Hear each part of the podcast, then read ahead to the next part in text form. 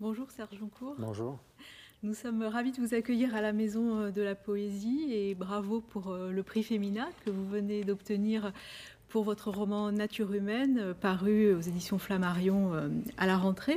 Alors pour mémoire, je rappelle que vous êtes notamment l'auteur de l'écrivain national, de Repose-toi sur moi ou encore de Chien-loup, pour citer les plus récents. Et ce dernier roman, Nature humaine, se passe dans le Lot, une, région que vous connaissez bien. Et on suit sur une trentaine d'années la trajectoire d'un éleveur de bovins, Alexandre Fabrier, et de sa famille.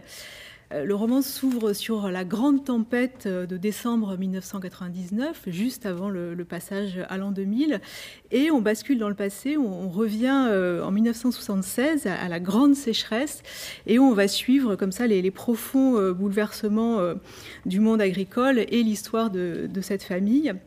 C'est une période charnière, une période charnière pour les agriculteurs, une période charnière pour, pour la France également, qui est faite de, de lutte politique, notamment de, de, lutte contre le nucléaire. C'est un, un des, sujets de ce roman. Alors la forme du livre, c'est une fresque ample qui questionne les relations entre l'humain et la nature, mais aussi les, les, choix, les choix politiques qui ont, qui ont été opérés dans ces années-là. Il y a également une, belle histoire d'amour hein, en filigrane, une histoire d'amour sur sur une trentaine d'années entre votre personnage Alexandre et une, une jeune femme originaire d'Allemagne de l'Est, puisque quand le livre commence, l'Allemagne de l'Est existe encore. Est-ce que, votre idée était d'écrire un, roman qui résonne avec, notre présent, au fond, puisqu'il y a beaucoup d'échos avec ce qu'on vit aujourd'hui, les catastrophes naturelles, les dégâts de la mondialisation euh, moi, idéalement, je voulais faire la période, oui, 76, 2020, 2025, enfin une sorte de... englober cet an 2000 que, que, que, je ressens moi un peu comme une sorte de, cap, un peu de, Mont Blanc. Enfin, gamin dans les années 70, et cet an 2000, je le, je le projetais, je le rêvais. Enfin, et en tout cas, je le... Enfin, je, je dis... Je n'étais pas le seul on le percevait comme une forme d'accès à, autre chose, à, une autre ère, comme on passe de l'âge de bronze à l'âge de fer, à 1500 avant Jésus-Christ, je ne sais pas. Enfin, c'était autre chose. Et d'ailleurs, il y avait toujours des tas de projections ou de numéros spéciaux dans les journaux. On demandait, y compris à à des intellectuels, des écrivains, ce que serait l'an 2000. Alors. Et plus l'an 2000 s'est rapproché, plus c'est amenuisé l'idée d'un autre, d'un ailleurs meilleur, en tout cas. Et l'apothéose de cette désillusion, pour moi, c'est la tempête de 99 que j'ai ressentie euh, sur place, quoi, parce que à ce moment-là, j'y passais beaucoup de temps et donc dans, dans le Lot, hein, dans, dans, dans le cette, cette, région euh, où se passe votre roman. Voilà, et donc les préparatifs de cet an 2000, euh, c'était le cas dans ma famille, mais je pense dans d'autres, c'était quand même une sorte de fête un peu particulière. Et finalement, euh, il y a eu deux tempêtes coup sur coup, ce qui, à quoi Météo France euh, et l'infrastructure euh, électrique téléphonique française n'étaient pas prêtes. C'est-à-dire le monde s'est retrouvé à plat, quoi, en tout cas, l'Europe. Et on a passé 15 jours sans électricité. Donc l'an 2000, on l'a abordé à la, bougie. Et ça, c'est quelque chose quand même qu'au moment où ça se passait, je n'ai pas pu m'empêcher de le prendre comme un, comme un signe. Alors évidemment, c'est facile, mais quand même, quoi. C'est totalement autre chose. Alors après, j'ai essayé de remonter comme ça sur mes premiers souvenirs. C'est cette sorte de prémonition du dérèglement. Et là, la sécheresse, enfin la canicule, on disait sécheresse à l'époque, de, 76. de 76. La grande sécheresse de 76, ça c'est un souvenir euh, fort physique. On s'est un peu habitué d'ailleurs à cette sensation-là d'être écrasé par là, desséché. Et en même temps, les propositions qui étaient faites, bah, c'était euh, l'hypermarché, Mabout, d'aller euh, dans les allées climatisées du, de l'hypermarché qui venait d'ouvrir. De... Il y avait comme une promesse de monde nouveau quand même. Enfin, tout ça, c'était très ambigu, très. En même temps, il y avait une attirance pour ces hypermarchés, tout en se rendant bien compte qu'on les mettait sur les terres de vallée les plus fertiles. Enfin, c'était quand même un peu bizarre tout ça. Et puis, il y avait autour de ça des personnages comme Cressac, un vieux chevrier qui. Ça, pas qu'à la campagne d'ailleurs, je pense qu'il y en a toujours des, des, vieux fous, des, réactionnaires, on va dire, qui refusaient le téléphone, par exemple. Nous, on allait à l'hypermarché lui refusait le téléphone. Qui avait raison? Donc tout ça, il y a un moment, j'ai voulu le rassembler. Euh, c'est pas simple en même temps en voulant parler de cette, cette forme de fracture interne qui est la mienne entre la ville et la campagne, entre ceux qui sont restés pour de vrai dans le monde rural, ce qui est le cas de la plupart des miens, et moi qui suis en ville la plupart du temps, enfin tout ça. tout ça, ça retour entre les deux? Oui, moi j'arrête pas de passer de l'un à l'autre, sans jamais en fait me poser, sinon de moi, quoi, ou voilà, mais et en même temps en repartant toujours. Ce qui fait que, alors quand j'étais plus jeune, j'étais plus facilement remis dans le mouvement, c'est-à-dire euh, on va couper du bois, ramasser des pommes de terre, je sais pas quoi. Et puis il y a un moment, c'est vrai, il y a une mise à distance où je suis un peu plus, de plus en plus d'ailleurs. Donc ça, je voulais l'explorer aussi en, me mettant un peu dans la peau de mon personnage qui, lui reste alors que les sœurs partent. Parce qu'en en fait, moi j'ai le, double regard. J'ai le regard de ceux qui sont et le regard de ceux qui sont partis. Tout ça, je voulais le rassembler autour d'un roman qui. enfin, il n'est pas gros finalement. Enfin, il n'est pas, pas si gros que ça parce que j'en ai enlevé beaucoup au fur et à mesure. c'est un roman qui s'est. J'ai dû le remettre fin février, c'est-à-dire juste avant qu'on bascule dans le confinement. Et donc, comme fin février, je ne voyais pas bien ce qui nous attendait j'avais comme une envie de balancer, d'alléger le truc, balancer par-dessus bord. Mais enfin bon, ce qui fait que de certaine façon, il est un peu tendu malgré tout, même si c'est sur 25 ans. Est-ce que vous voulez bien lire le, tout début de, ce roman? Donc on, est le, précisément le 23 décembre 1999, au moment où, la tempête s'annonce. Tout début, hein enfin, Tout le début? Le tout début ou tout début? les deux, premières pages, on va dire. Jeudi 23 décembre 99. Oui, parce qu'on commence en. Il y a une scène en 99. Et ensuite, on, bascule dans le passé en 1976.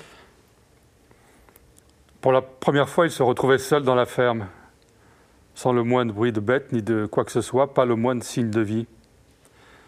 Pourtant, dans ces murs, la vie avait toujours dominé, les Fabriers y avaient vécu durant quatre générations, et c'est dans cette ferme que lui-même avait grandi avec ses trois sœurs, trois lumineuses flamèches dissemblables et, franches qui égayaient tout. L'enfance était éteinte depuis longtemps. Elle avait été faite de rires et de jeux, entre assemblées et grands rendez-vous de l'été pour les récoltes de tabac et de safran. Puis les sœurs étaient parties vers d'autres horizons, tout en ville. Il n'y avait rien de triste ni de maléfique là-dedans. Après tout, leur départ, après leur départ, il n'avait plus été que quatre sur tout le coteau. Alexandre, ses parents, et l'autre vieux fou auprès de son bois, ce Cressac qu'on tenait à distance. Mais aujourd'hui, Alexandre était le seul à vivre au sommet de ces prairies. Cressac était mort, et les parents avaient quitté la ferme. Ce soir-là, Alexandre traîna les sacs d'engrais de la vieille grange jusqu'au nouveau bâtiment de mise en quarantaine. Ensuite, suivant toujours les plans d'Anton, il révisa les mortiers, le fioul. À présent, tout était prêt. Avant de rentrer à la ferme, il alla jeter un œil dans la vallée, à l'affût du moindre signe, du moindre bruit. Le vent était fort, alors il s'avança plus encore. Avec ses rafales venues de l'ouest, lui revenaient des éclats d'explosion et le fracas des foreuses. Par moments, il croyait même entendre de nouveau surgit de l'enfer à près de 5 km de là. C'était atroce ce bruit. À chaque fois qu'il reprenait, ça faisait comme une immense perceuse brillant depuis le fond de l'espace. Un astéroïde assourdissant qui aurait fondu la Terre pour venir s'écraser là. En repartant vers la ferme, il se demanda si les gendarmes n'étaient pas en planque de l'autre côté du vallon, au-delà des pans de terre rasés. Peut-être que depuis hier, il l'observait en attendant d'intervenir. Il regarda bien, ne décela pas la moindre lueur, pas le moindre mouvement, rien. Il était sûr, cependant, d'avoir été repéré hier soir, pas par la caméra en haut du poteau blanc, mais la petite au-dessus de la barrière de chantier. Même s'il avait fait gaffe en prenant le détonateur, après avoir mis de la toile de jute sous ses semelles, comme Zabi le lui avait conseillé. La centrale à béton était paumée en plein territoire calcaire, à des kilomètres de toute habitation. Néanmoins, il faudrait qu'il y retourne, d'autant que, à cause de ces vents forts prévus pour durer, selon Météo France, le chantier serait fermé toute la semaine. Ça lui laisserait largement de temps de retirer la bande de la caméra ou d'en vérifier l'angle pour sauter toute angoisse. Alexandre s'assit à la grande table, posa ses coudes comme si on venait de lui servir un verre, sinon devant lui il n'y avait rien d'autre que ce panier à fruits toujours désolant en hiver. Il prit deux noix, les cala l'une contre l'autre dans sa paume, et il n'eut même pas besoin de serrer fort pour qu'elles se disloquent. Chaque vie se tient à l'écart de ce qu'elle aurait pu être. À peu de choses près, tout aurait pu se jouer autrement. Alexandre, Alexandre pensait souvent à Constance, à ce que ça aurait été s'ils ne s'étaient jamais rencontrés, ou alors s'il avait suivi dans sa manière de bouger, de, de courir le monde et de toujours euh, voyager. À coup sûr, il, n'en aurait jamais été là. Enfin, il ne regrettait rien. De toute façon, il n'aimait pas voyager. Merci. Alors, il faut préciser que les, bruits qu'entend Alexandre, votre personnage, quand il est seul dans sa ferme euh, au moment où va arriver cette tempête, euh, ce sont les bruits de la, construction d'un viaduc euh, autoroutier. Euh, puisque en fait la, particularité de, ce territoire c'est d'être assez loin de tout, assez, assez enclavé, le, TGV n'y passe pas. Et, là, à ce moment-là, il, va se passer quelque chose, une, une, autoroute va se construire. Donc là, c'est le basculement dans un autre monde qu'on entend très, très concrètement. Euh, ça a commencé par le téléphone en 70, euh, les hypermarchés à peu près la même année. Puis effectivement, après, il y a eu des projets comme ça d'autoroutes. Alors quand on... Ah, les autoroutes, euh, on les emprunte tous, enfin sans se poser la question, de, sans même y réfléchir. Et pourtant, à chaque fois, une autoroute, ça traverse des terres qui étaient avant tranquilles paisible. D'ailleurs, parfois, on n'est pas loin de, maisons, de fermes qui, pour qui le panorama a sacrément changé. Et euh, moi, j'ai vécu ça euh, au travers de ma belle famille, c'est-à-dire que cette autoroute, il devait se construire. Et à un moment, tiens, le projet, on a eu dans le journal, c'était, il passait là, ah bon? Et puis finalement, bon, c'est abandonné. Et puis Chirac est Premier ministre. Ah ben, s'ils reparlent de l'autoroute. Mais ils vont le faire là-bas. Ah ben, tant pis pour Et une autoroute, c'est d'abord un projet qui se balade comme C'est une autoroute fantôme. Et quand on prend peur, en fait, parce qu'il y a un moment... Moi, cette vallée, je la connais bien. J'y faisais du vélo. La vallée du Tréboulou. Il y avait 10 voitures par jour et encore, en été. Maintenant, il y a l'autoroute A20. Moi, chaque fois que j'y vais, 3-4 fois par an, je, vais, je vais m'y poser un peu quoi, sur cette route-là. Parce qu'ils ont laissé la route et qui traverse l'autoroute, qui retraverse l'autoroute. Mais là, cette vallée paisible, c'est devenu une sorte de flux continu de camions, tout ça. Bon, un autre monde, quoi, pour de vrai.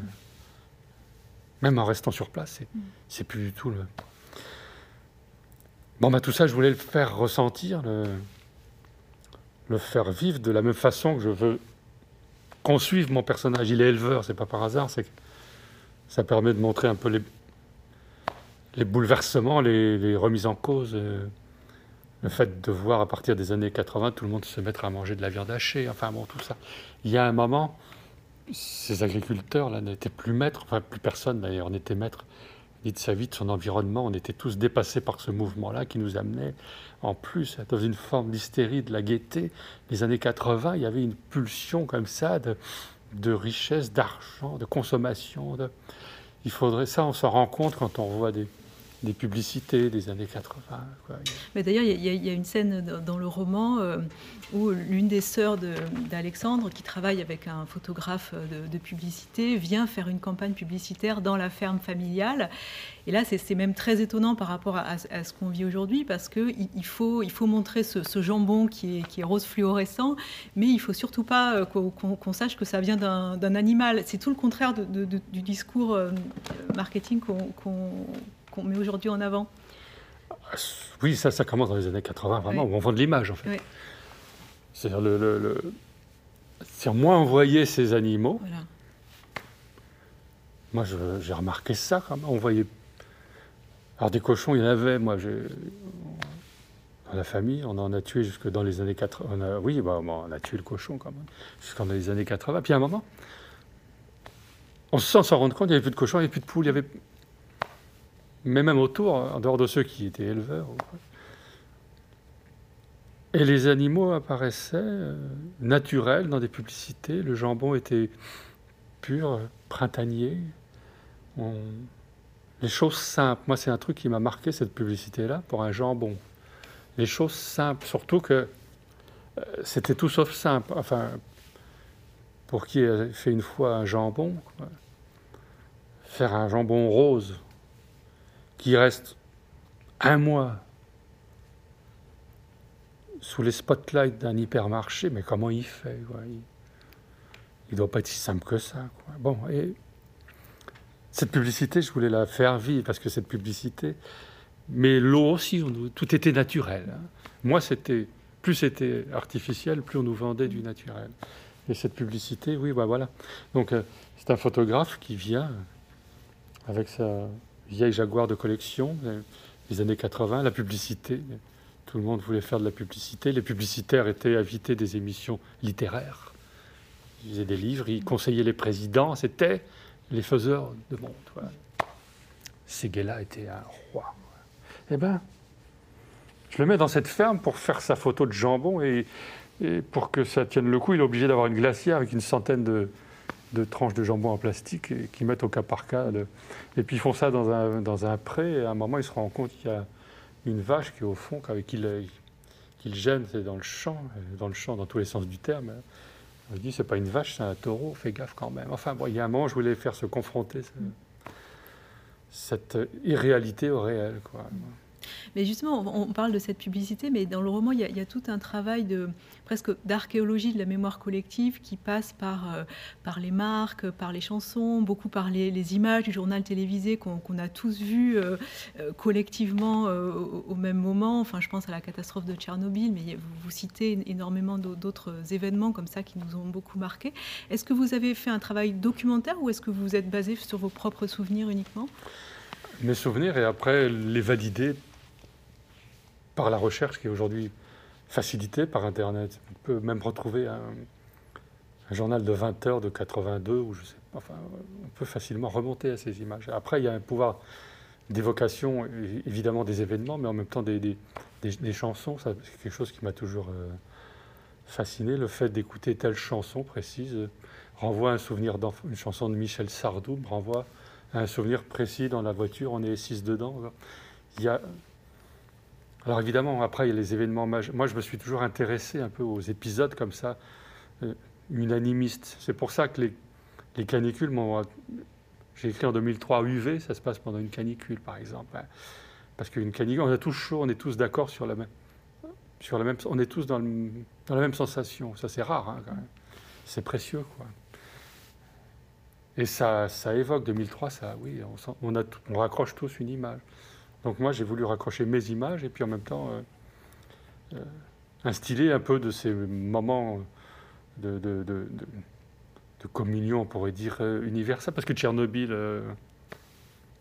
la vache folle, tout ça, on a eu peur. Quoi. après, on oublie, on passe à autre chose. Mais je vous assure que en 86, un nuage, alors déjà apprendre un réacteur de centrale nucléaire explose de l'autre côté du. Enfin, dans le monde soviétique, parce que ça aussi, il y avait, il y avait deux mondes à l'époque. Hein. Il, y avait le monde libre et puis euh, les méchants rouges. C'était simple, finalement. Enfin, c'était simple. c'était atroce, mais en même temps, ça, ça, servait de repère. Donc une centrale qui explose chez eux, un réacteur, sachant qu'il y en a trois ou quatre, enfin ça veut dire que les trois autres vont exploser après. Bon Dieu, on va se prendre... Alors ce nuage,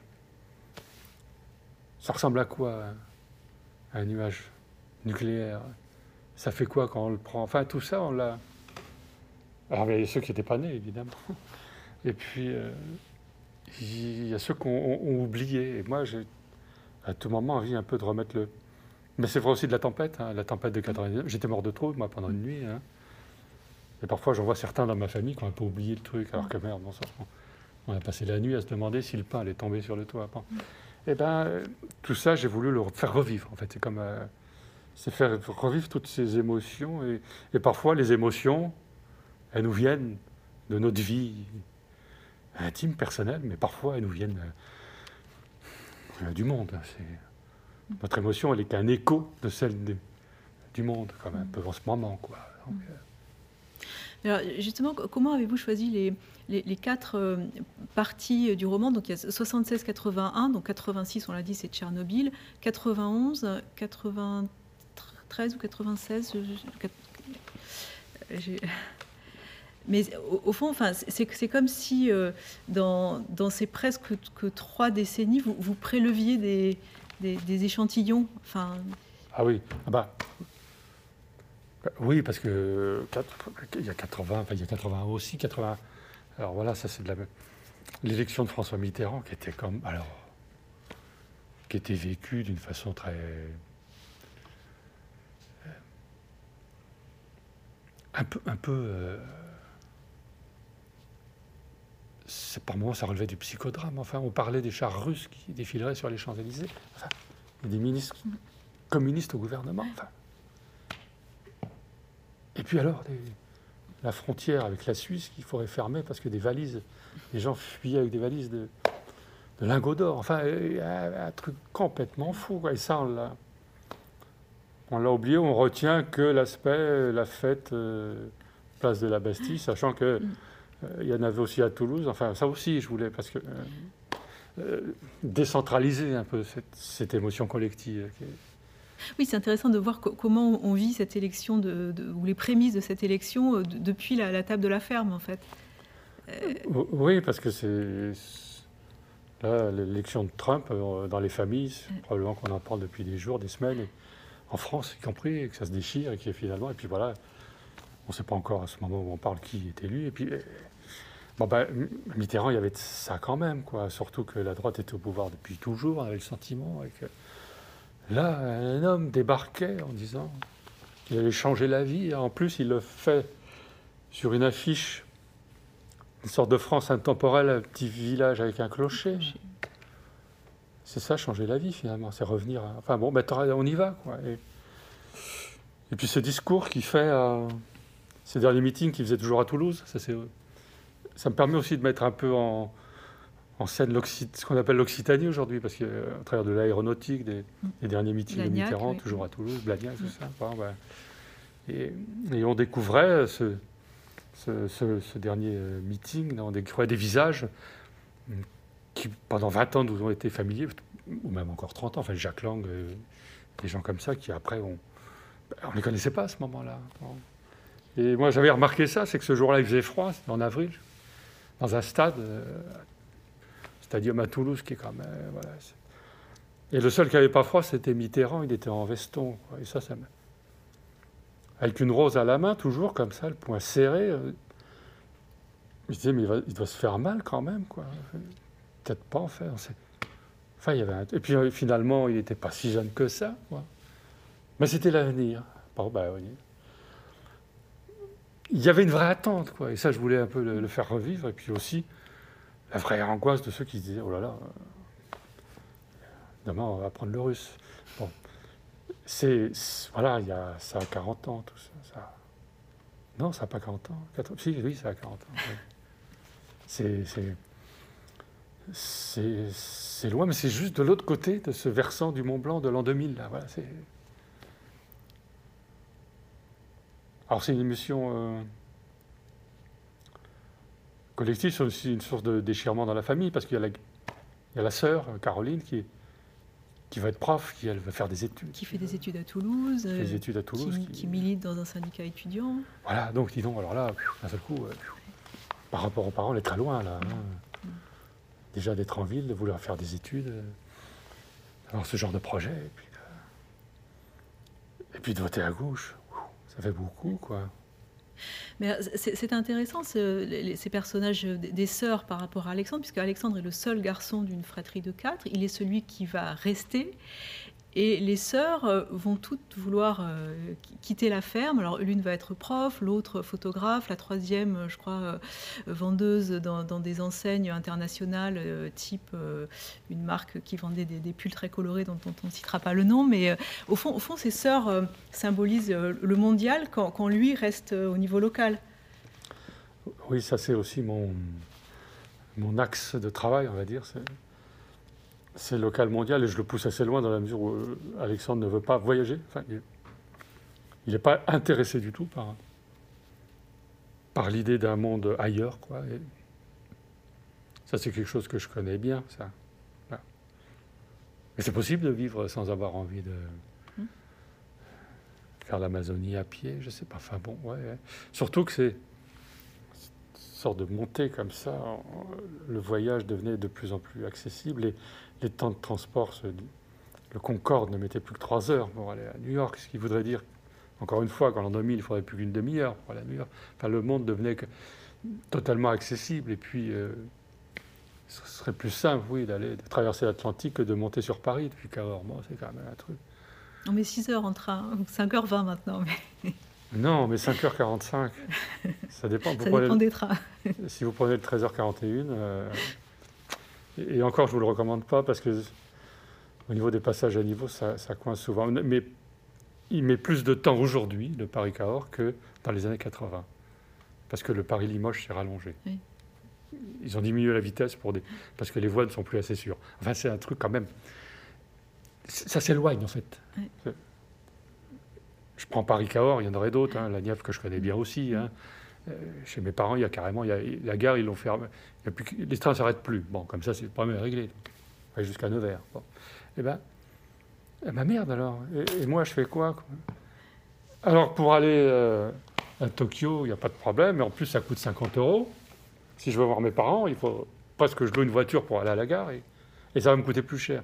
Donc, cette sorte de distorsion là, de, distance, moi, elle m'a mis en colère depuis, mais ça fait un bout de temps. Et, donc je l'ai un peu prêté à Alexandre, et lui carrément, et il refuse de prendre l'avion. Voilà, bon, bah, c'est le problème au moins est réglé. Comme ça, il ne bouge pas. Le problème, c'est qu'il rencontre une fille qui est est-allemande, comme c'était encore possible dans les années 80, et qui, elle, a envie de voyager. Bon, ben voilà, et ça, c'est aussi... Et dont le père travaille dans l'aéronautique? Et dont le père travaille dans l'aéronautique, parce que, encore une fois, Toulouse, aérospatiale, c'est un pôle mondial. Quoi. Et avant que euh, tout ça n'arrive, euh, ben, les avions, on entendait. Moi, je lisais il n'y a pas longtemps, il y a moins d'un un article prospectif sur le développement du euh, le taux de croissance des compagnies aériennes et du trafic mondial. C'était affolant, c'était plus de 25% en 2030. Enfin, on allait de plus en plus prendre l'avion. Alors, merde, parfois, je me dis, en fait, je suis plus proche du Cressac de Caroline, quoi, parce que moi, je suis un peu gêné avec ça. Euh, en même temps, j'ose pas trop le dire. Enfin, je. Parfois, je fais la gueule quand je vois sur Instagram un tel ou un tel de mes proches qui met des photos depuis euh, une plage en République dominicaine. Il sera aussi bien euh, à se baigner dans le Célé, je sais pas, mais. Mais ça m'énerve, donc je l'ai mis là-dedans. Alors, bon, alors maintenant, il n'y a plus d'avion, on ne peut plus voyager. Enfin, je veux dire, il y a finalement mon personnage, il est presque, il est plus contemporain que. Mais voilà, parce que, au, fond, on, se dit que ce qu'il commence à entrevoir et le, modèle de, vie dont, il a envie, votre Alexandre, euh, ce, sont des, choses euh, qu'on a en tête aujourd'hui et, on, est aujourd'hui dans un mouvement de, de relocalisation et, les idées de, ce, de le vieux voisin qu'à l'époque tout le monde prenait pour un fou, euh, aujourd'hui on se dit il n'est pas si fou. Euh, oui, moi là-dedans.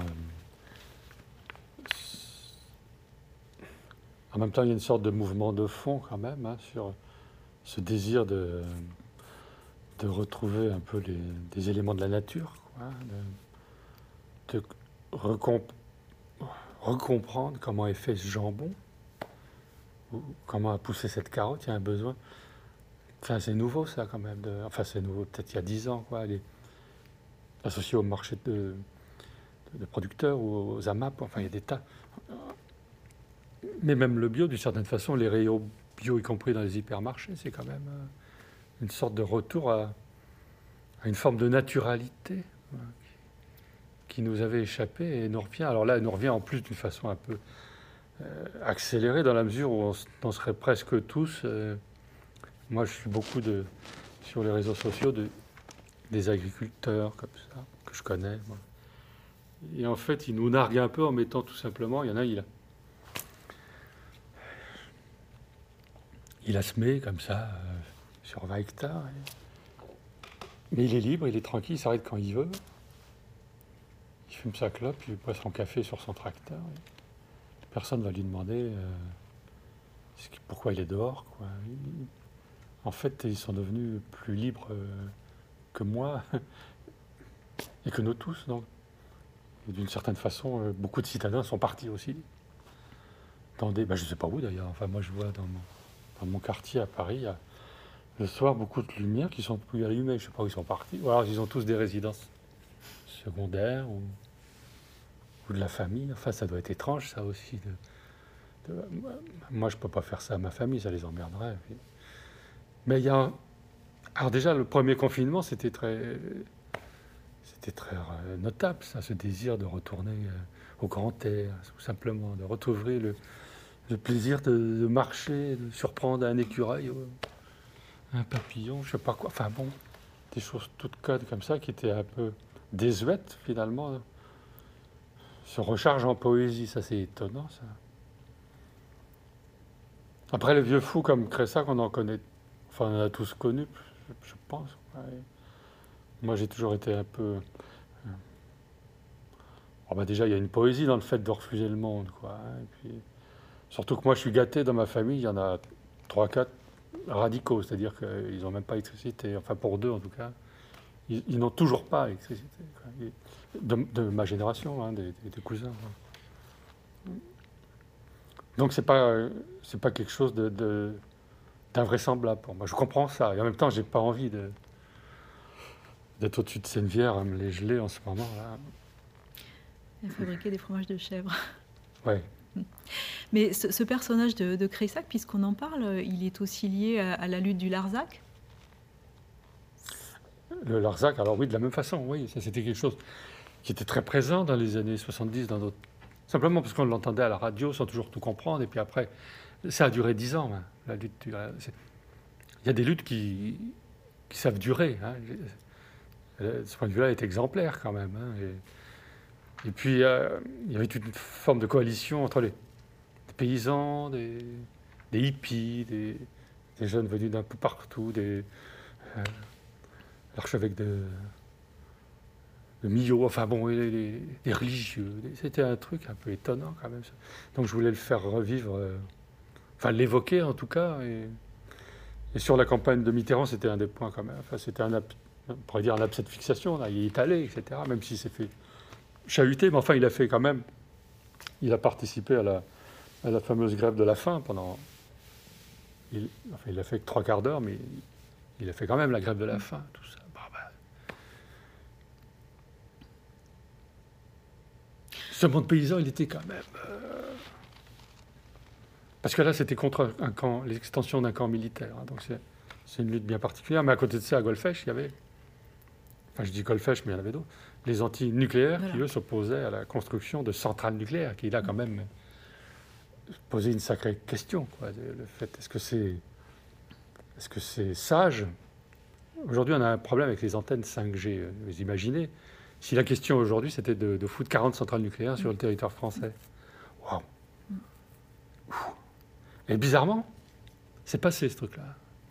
Ça s'est fait assez vite même. Hein. Il y en a partout des centrales qui euh, qui posent plus de problèmes. Enfin, je veux dire, euh, elles font plus peur, quoi. Hein. jusqu'au jour, ouais, jusqu'au jour où, quoi. Mais mm. bon, ben ça, ces luttes-là, il y avait de quoi se mobiliser quand même. Alors justement, euh, il y a euh, un, groupe de, personnages qui sont des militants euh, antinucléaires que, que va rencontrer Alexandre dans une soirée à Toulouse, dans l'appartement de, sa sœur. Alors qu'est-ce qui va se passer avec ces, personnages-là? Alexandre, il, est tiraillé au fond entre l'envie de, rejoindre cette lutte, même s'il n'y croit pas complètement, et puis l'envie d'être un peu tranquille dans sa ferme. Enfin, Alexandre, la lutte, euh, elle l'intéresse pas vraiment. C'est surtout Constance qui l'intéresse. Il est intéressé par Constance et le fait d'être un peu. Euh, il n'est pas étudiant comme les autres, il n'est pas cultivé comme les autres.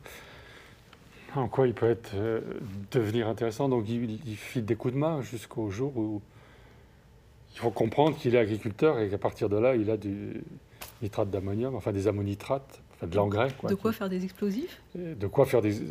En tout cas, dans ces années-là, c'est avec l'ammonitrate euh, qu'on faisait des faisait des bombes euh, en mélangeant avec euh, du, du, fuel, du kérosène, enfin.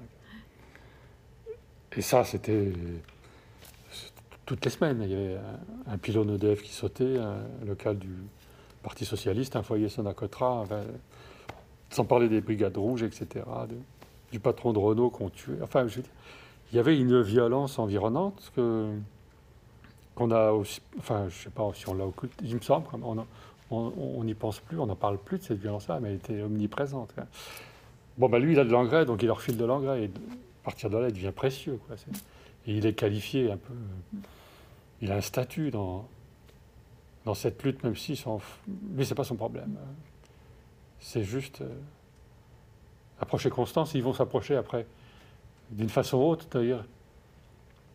Ils vont partir tous les deux dans cette dans cette mission que je n'ai pas inventée, ça a été vraiment le cas, le fait de distribuer comme ça des tracts dans tout le périmètre, le département, Gers, etc., euh, le Tégaronne, euh, pour mettre en, garde contre cette nouvelle centrale. Et c'était un peu de, l'intox, on dirait aujourd'hui. C'était une fake news. Hein. C'était des prospectus distribués chez tout le monde en disant, en prévision de la centrale nucléaire un jour, il faut que vous révisiez tous vos appareils électriques, euh, tous les changer, sinon ils risquent d'exploser. Si un jour on met du, le courant qui vient chez vous est d'origine euh, nucléaire, tout va exploser. Donc, mais les tracts à l'époque, il fallait les distribuer. Vous ne pouvez pas faire un post sur Twitter. Il fallait y aller physiquement. Donc il, passe de trois jours comme ça à distribuer des tracts. Et là, euh, Constance, qui est une née à Berlin, qui a vécu après à Paris, à Toulouse. C'est une citadine et c'est la première fois qu'elle est dehors la nuit, en pleine nuit, je veux dire ça. Sans ville autour, sans lumière. Et d'une certaine façon, elle quitte une militante euh, écologiste. C'est la première fois qu'elle est immergée dans la nature et elle découvre ça à travers lui. Ça la marquera, quoi. ça fera qu'elle se souviendra de lui. Mm. Parce qu'après, ils vont. Ça, moi, j'ai toujours en tête un roman dont on ne se revendique pas beaucoup, qui est, euh, le docteur Givago. Mais cette histoire, comme ça, deux êtres qui se, qui se rencontrent, qui se perdent, qui se retrouvent, qui se perdent, qui se retrouvent, ballottés par l'histoire, hein, les révolutions. Ça m'a toujours. Euh, c'est un beau roman, hein, Docteur Givago, c'est magnifique. Puis c'est un poète, Pasternak, il y a des, il y a des images qui sont éblouissante. Bon, enfin bref. Je voulais un peu faire ça à Lara et, Yuri, enfin Alexandre et Constance. Puis cette Allemande de l'Est, oui, moi, alors ça c'est une histoire personnelle, le fait d'avoir rencontré. Ma première grande histoire était avec une, fille dont le père était correspondant à AFP à Berlin-Est, enfin c'est quand même pas de bol, mais. Mais ça m'a permis d'y aller, de voir je demandais des, visas de trois jours pour y passer trois jours. Voilà. Ce monde-là, je l'ai vu de l'intérieur un peu. Même si j'étais, comme Alexandre, plus préoccupé par cette constance. Hein. Mais, il n'empêche que, que je lui ai prêté ça aussi à, Alexandre. Cette histoire, au fond, est, symbolisée par le, fil du téléphone. Hein. Il ne faut pas que ce, fil du téléphone soit, détruit par la tempête, parce que c'est vraiment ça qui les relie. À l'époque, il n'y a, pas, les mails, il n'y a pas les téléphones portables. Donc euh, voilà, euh, Alexandre attend un hypothétique coup de fil de Constance. Et vous avez raison, parce que ça permet aussi de remettre en scène. Aujourd'hui, euh, c'est très naturel de joindre quelqu'un tout de suite. Le téléphone, ça a commencé par un combiné, c'est-à-dire que les 70, chez ma grand-mère, il y avait un téléphone. Et quand on n'était pas à côté du téléphone, bah, tout était. On pouvait supposer qu'on avait appelé ou pas, on s'en foutait. Mais par contre, quand on commençait à attendre un coup de fil, c'était compliqué parce qu'il fallait rester à côté du téléphone. Puis quand le téléphone sonnait, et qu'on avait quelque chose à dire à, quelqu'un, surtout une amoureuse, ben alors, euh, comme la maison n'était pas trop grande, tout le monde entendait. C'était un drôle de truc, ça. As joint de l'autre, ben, il fallait qu'il soit à l'endroit où il est prévu qu'il soit. Les répondeurs sont venus qu'après.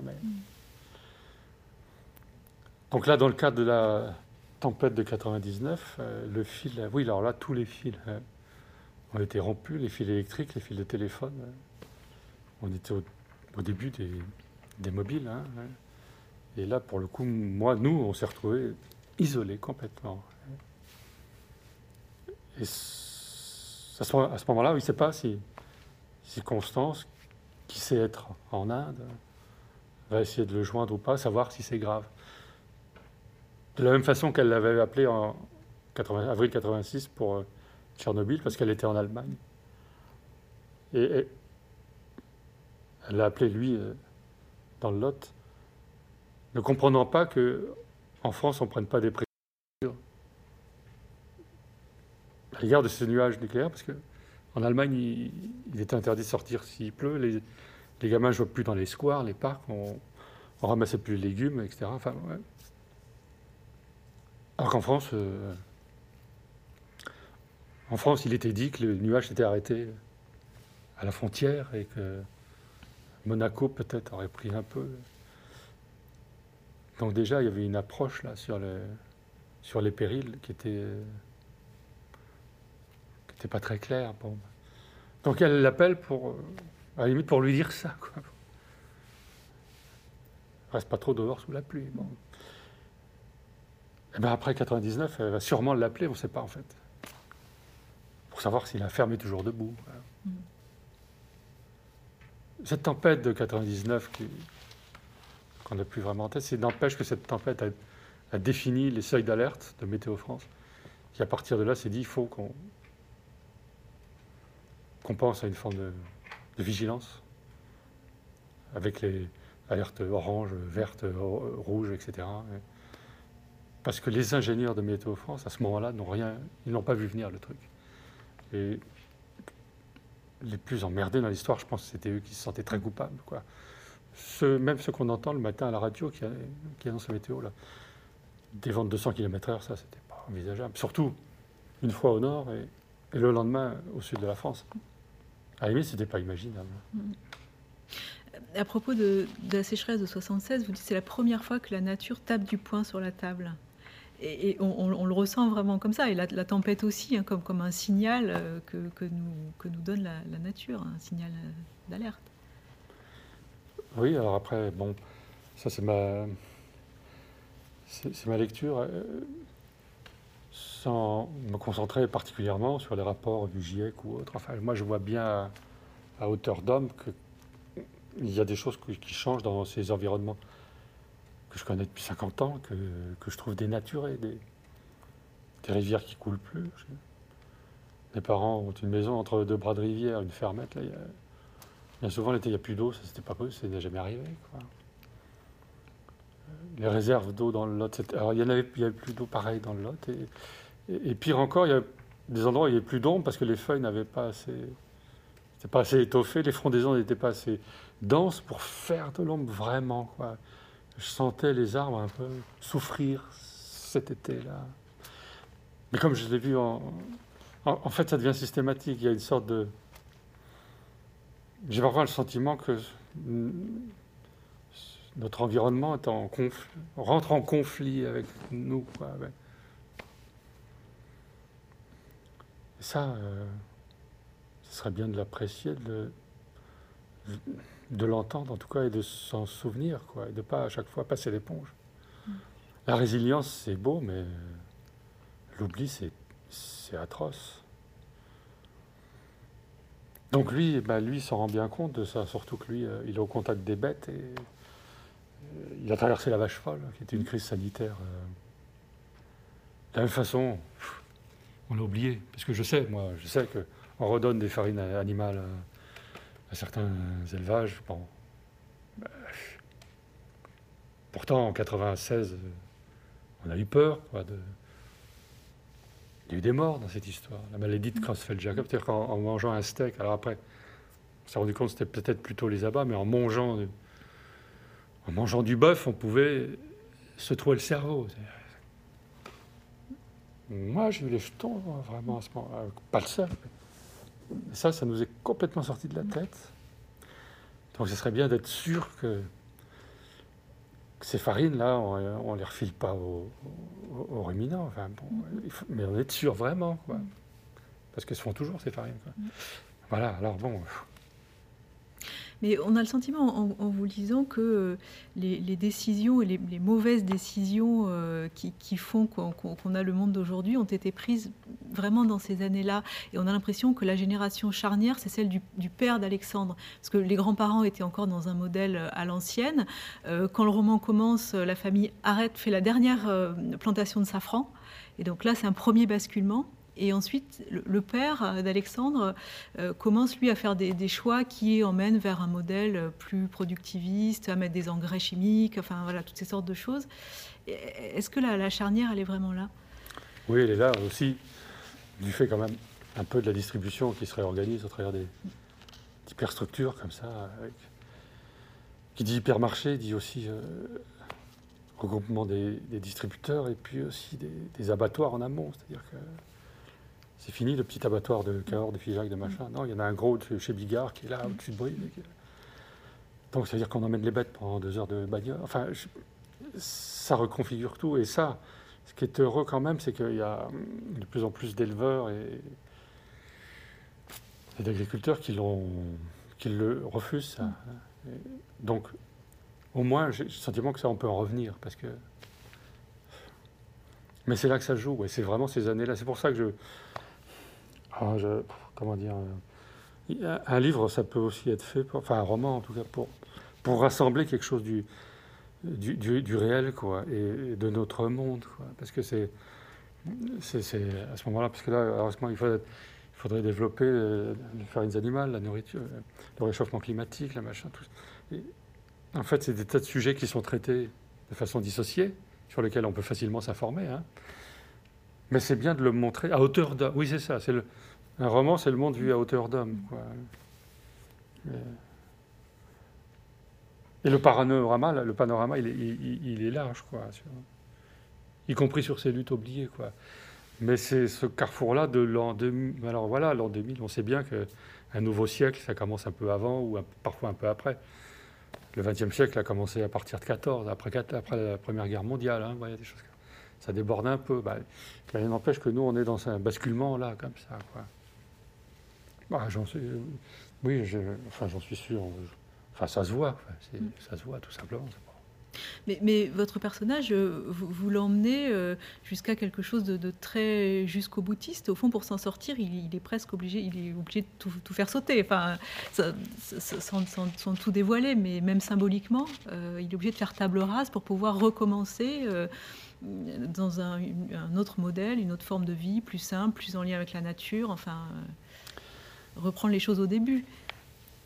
Ben oui, parce que lui, il sait, en tant, qu'éleveur, euh, il sait ce que ça suppose de passer d'un troupeau de 60 vaches à 200. C'est-à-dire faire venir des vaches réformées, des laitières qu'on va finir d'engraisser. Donc des bêtes qu'on fait venir d'ailleurs, géographiquement. Et ça, pour tout éleveur, c'est un problème. C'est pour ça que alors le mot quarantaine, aujourd'hui tout le monde en parle, mais il faut l'engrais dans le local de quarantaine pour tout faire exploser. Parce que le local de quarantaine, c'est le plus précieux dans un élevage. D'ailleurs, quand on amène une bête à un concours ou, au salon de, l'agriculture à Paris, hein, quand il ramène la bête à l'élevage, il ne la remet pas dans le troupeau comme ça. Il la laisse en quarantaine pour, pour voir qu'elle a rien ramené. Et puis qu'elle-même se réacclimate à cet environnement-là. On est tellement tributaire euh, de notre écosystème. Quoi. Et il y a un moment, j'ai cette culture-là un peu, moi, de nous voir, enfin de me voir, moi, nous, euh, comme des mammifères, euh, au même titre que la chauve-souris. Enfin, je veux dire, on est tous. Il n'y a pas d'un côté l'homme et de l'autre les animaux qui seraient sur des logiques totalement différentes. D'ailleurs, dans cette épidémie qui nous concerne tous, on a entendu de tout, des épidémiologistes, des, virologues, des infectiologues, mais jamais. Des mammifères, si, tous des mammifères, mais jamais des vétérinaires. Et parce que il y a un moment, ah, c'est le troupeau qui est malade. Quoi. Et donc, quand le troupeau est malade, il faut agir en fonction de certaines règles. Et on a du mal à l'accepter parce que ça nous ramène à cette idée-là. Si j'étais philosophe, moi, je sais que ça.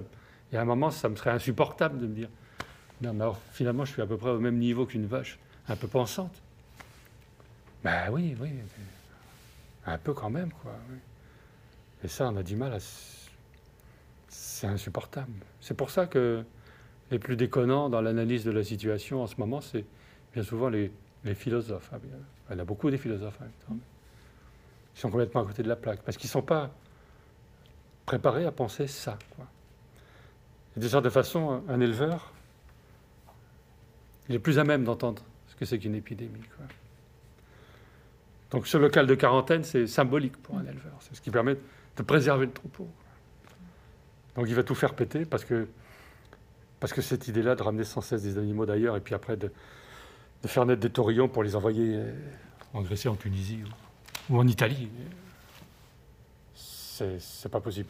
Ça devient possible pour lui parce qu'il y a une autoroute pas loin maintenant. Donc les, banques, les banques sont, prêtes à à lui donner de l'argent. Et ses sœurs attendent un peu aussi que ça rapporte de l'argent, cette femme, parce qu'elles ont leur part. Enfin, tout ça, c'est, il est pris dans les problématiques des autres, finalement. Et il y a un moment, il n'en peut plus. Donc, euh, il va faire ce qu'il va faire. Est-ce que pour ce livre-là, euh, vous avez, vous avez travaillé différemment de, des autres livres? Est-ce que, est que chaque livre a, sa méthode de travail ou est-ce que vous travaillez toujours de la même manière? Ah bah, Moi, je suis différent à chaque livre. Donc, euh, je, suis quelqu'un d'assez instable, même euh, physiquement. Je, peux avoir 20 kilos de plus, 20 kilos de moins, enfin, je sais pas quoi. Donc je suis pas le même, on n'est pas assis de la même façon quand on fait, mm. quand on fait 110 kilos que 85. Donc euh, des fois je suis plus en forme. C'est bien d'être un peu fatigué pour faire un livre, euh, pour écrire. Pas trop avoir envie de bouger. Après là, la nouveauté, mais c'était déjà vrai un, peu pour Chien-Loup, c'est travail de documentation sur euh, Chien-Loup, mon roman précédent, c'était sur la guerre de 14, essayer d'être précis sur euh, la façon dont s'est vécu la guerre de 14 dans un petit village reculé loin du front. Quoi. Et, là, c'est d'être précis dans ce que je recréais de, Tchernobyl, du téléphone. Je veux que ce soit précis, je ne sais pas pourquoi, mais si, enfin si, je sais pourquoi. C'est parce que moi, je fais beaucoup de rencontres en librairie, à droite, à gauche. Mm. Et quand à un moment, dans une rencontre, il y a avant les rencontres, il y avait 20, 30 personnes, hein, vous rendez compte Voire plus. Il y a toujours quelqu'un pour vous dire ah, non, le mammouth à Figeac, c'était pas en 76. Non, non, non, c'est le Carrefour. Ah, mais non, Carrefour, c'était. Moi, je vais être sûr. Non, le régras, non, non, c'est pas possible qu'il donne des fétuques et du régras à des, à des vaches salaires, c'est pas possible. Non, des laitières, je veux bien. Enfin bon, parce que j'ai. En fait, oui, c'est ça. Moi, j'ai mes lecteurs, euh, j'ai le sentiment de, pas. Enfin, je ne vais pas les rencontrer tous, mais enfin, en allant souvent au contact des lecteurs, en librairie, en salon, en festival, j'ai toujours le sentiment, il y a un moment, on va me dire, euh, vous savez, quand c'est le moment de poser des questions dans un festival comme ça, là, je, m'attends toujours à ça. Ah, mais la gare de Sainte-Vière, il n'a pas fermé en 86. Moi, je prenais le train en 86. Donc, euh, il y a tout un travail comme ça d'archéologue, finalement. Comme l'histoire de, Il y a d'ailleurs une histoire d'archéologie. D'archéologie, je ne l'ai pas inventé non plus. En fait, c'est ça, quoi. C'est en fouillant le réel qu'on découvre des. Et l'autoroute pour de vrai, on l'a, ils l'ont déplacé un peu parce qu'ils ont. Vous fait des fouilles préventives. Voilà, ils ont des fouilles préventives. Ils ont mis, ils ont ressorti un aqueduc qui est plus ou moins apparent, visitable, etc. Enfin, bon, ça aussi, c'est intéressant. Le, le fait que des fouilles à un moment, enfin le fait de trouver un, matériau archéologique va détourner une autoroute ou va la différer. C'est-à-dire c'est c'est une sorte de revanche du, passé qui remonte à la surface comme ça et qui repousse les bulldozers. Ça, je trouve ça euh, romanesque, tout simplement. Donc je, voulais, je l'ai mis. Je l'ai mis. En plus, je l'ai pas inventé, c'est ça le. Donc euh, travailler. pour, pour, travailler dans un roman, il faut être dedans. Je veux dire, il faut quitter un peu le, sa vie. Euh. Oui, c'est moi quand j'écris, j'endosse le personnage.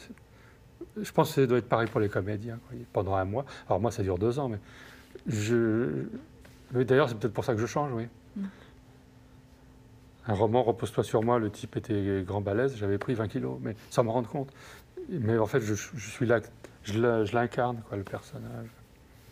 Est-ce que vous savez, en, commençant un roman, euh, où, vous allez, comment il va se terminer? Eh ben non, ça, là, je voulais juste que la tempête de 99 soit... Ça boucle, en fait. Que ça boucle, mais alors ça boucle quoi? Je savais pas. Je, voulais ben, la montrer telle qu'elle a été, c'est-à-dire qu'elle a tout foutu en l'air sur certaines... Moi, j'ai des images encore dans le Limousin de, centaines d'hectares sur le plateau de mille vaches d'arbres par terre comme balayé par une explosion nucléaire. C'est-à-dire euh, d'une façon presque bien rangée. Quoi.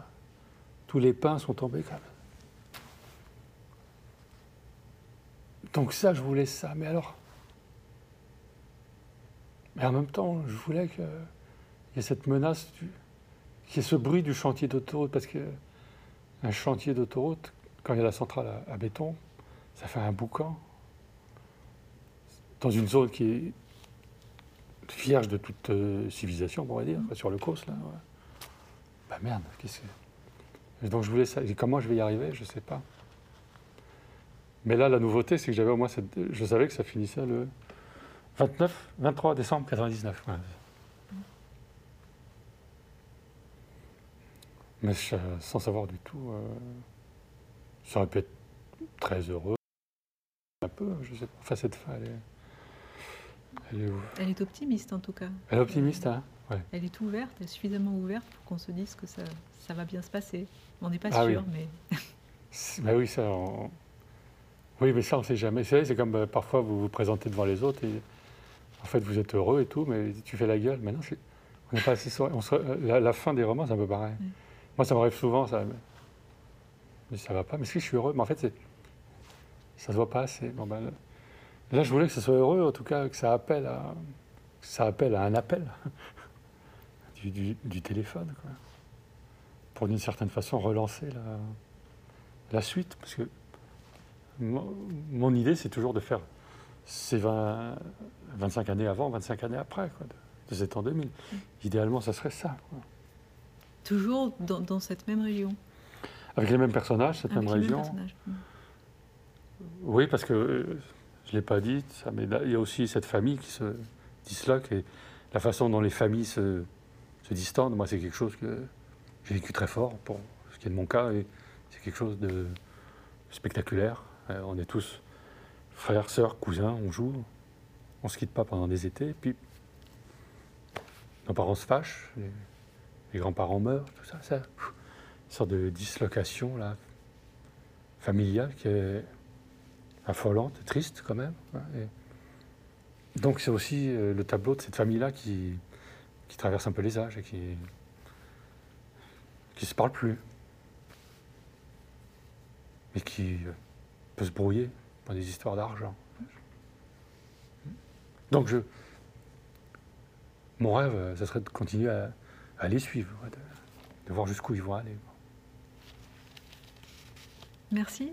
Serge Joncourt. Merci à vous. Je rappelle que ce livre Nature humaine euh, est publié aux éditions Flammarion et que vous venez de remporter le prix Femina. C'est vrai. Bravo encore. Voilà, et je vous rappelle que les prochains rendez-vous euh, sur la chaîne euh, YouTube et sur Facebook organisés par la Maison de la Poésie seront vendredi 6 novembre à 19h avec une lecture et fausse conférence par Blanche Gardin et Pascal Sangla autour de l'œuvre de Fab Caro. Ensuite, le lundi 9 novembre à 17h, une rencontre avec Cécile Gilbert. Et enfin, le jeudi 12 novembre, une rencontre projection avec Jean-Marie Blas de Robles.